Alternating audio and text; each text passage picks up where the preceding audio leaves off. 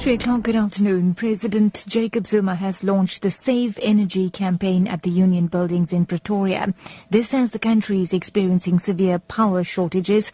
The crisis has been singled out as the main cause of sluggish economic growth and it has investors on edge.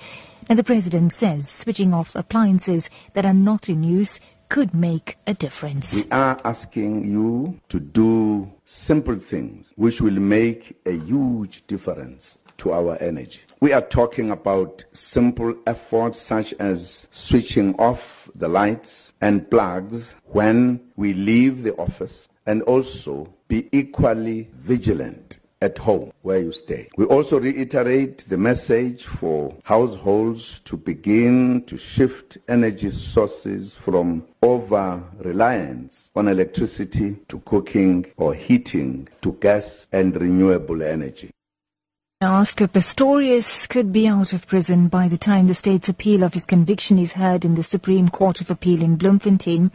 The National Prosecuting Authority is still waiting for a date to file trial transcripts, which could be in May.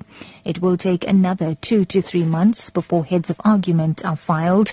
Pistorius is eligible for parole towards the end of the year.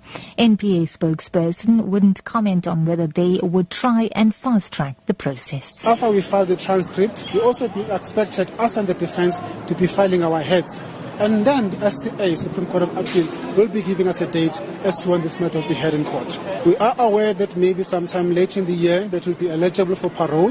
The NPA cannot comment on that. May those questions, all of them, be related or be directed to the Correctional Supervision Department. Meanwhile, the case against six people accused of murdering Durban money lender Naren Anandrai has been postponed to the 24th of next month by the Magistrates Court. Anandrai was shot dead in his car at Chatsworth last year. Gregory Pillay has pleaded guilty to the murder and is serving an 18-year jail sentence.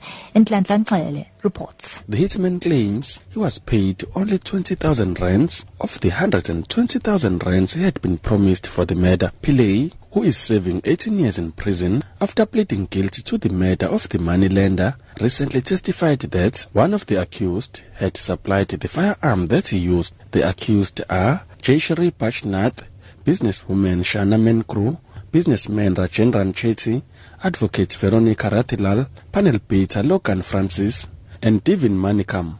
Postponing the matter, the magistrate said this was to allow the state time for further investigation before serving the six with an indictment. Now, the National Prosecuting Authority has confirmed it will reinstate charges against suspended police crime intelligence head Richard Mdluli and Heine Barnard. Mdluli and Barnard have been informed they have to appear in the Pretoria Commercial Crimes Court on April the 1st. NPA spokesperson Velekaya Mgobozi says Mdluli and Barnard, also in uh, criminal intelligence, will appear on the initial charges of fraud, corruption and money laundering. The case against the two was withdrawn four years ago, but no reasons were given at the time. And wrapping up, police in Finland say no crime is suspected in the death of a South African man in Tampere. 60-year-old Herc Cruz's body was found in a canal near the hotel where he stayed in. A pedestrian noticed Cruz's body from a bridge. Cruz stayed in the hotel while attending a conference two weeks ago.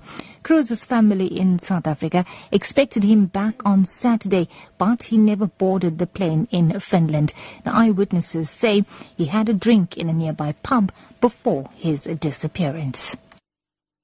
Then wraps the news at 3, a top story this hour. President Jacob Zuma has launched the Save Energy campaign at the Union buildings in Pretoria. This as the country is experiencing severe power shortages. For Lotus FM News, I'm Navitha Gajraj. I'll be back with an update in an hour.